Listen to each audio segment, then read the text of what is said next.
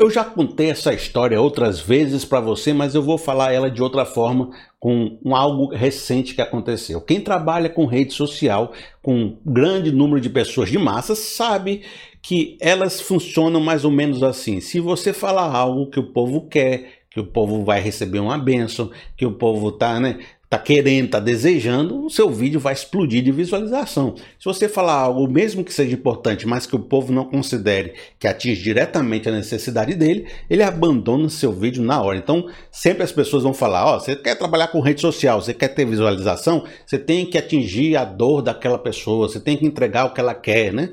E eu conheci um pastor que estava chegando aí, estava falando que estava fazendo seus vídeos, né? Alegre com essa divulgação e fez alguns vídeos que deram um bom resultado. Ele falou do pão, falou da cura, falou de tudo isso que as pessoas precisam e querem do milagre, né? Das manifestações da dor delas. Mas chegou um dia que ele disse que ia lançar um vídeo maravilhoso, que tinha feito um vídeo que era o evangelho purinho, o evangelho transformador, o evangelho do céu, o evangelho da vida eterna, o evangelho assim purinho, né? Raiz lançou o vídeo, ninguém quis assistir. Foi o vídeo mais fraco do canal, foi o vídeo que flopou, né? Como diz os jovens. Os jovens falam assim, flopou.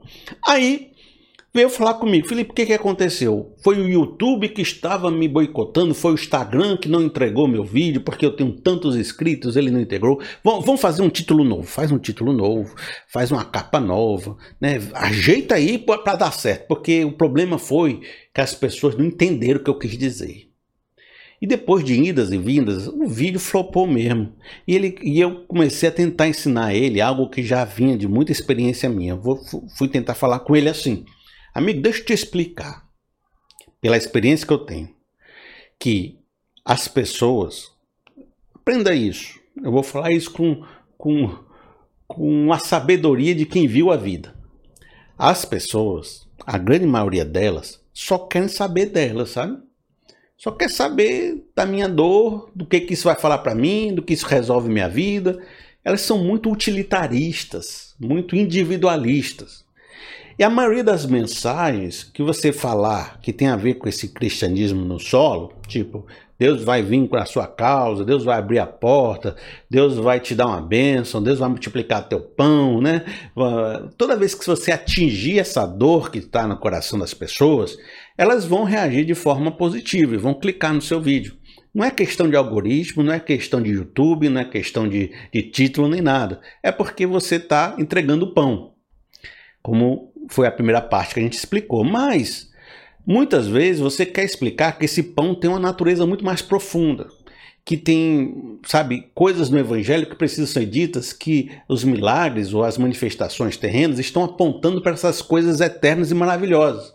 E você vai perceber que as pessoas não vão se conectar com esse ensino, não querem saber esse ensino, porque tira um pouco o foco do que você tem para mim para levar o foco para Deus, para o projeto de Deus, para as soluções maiores que Deus propõe.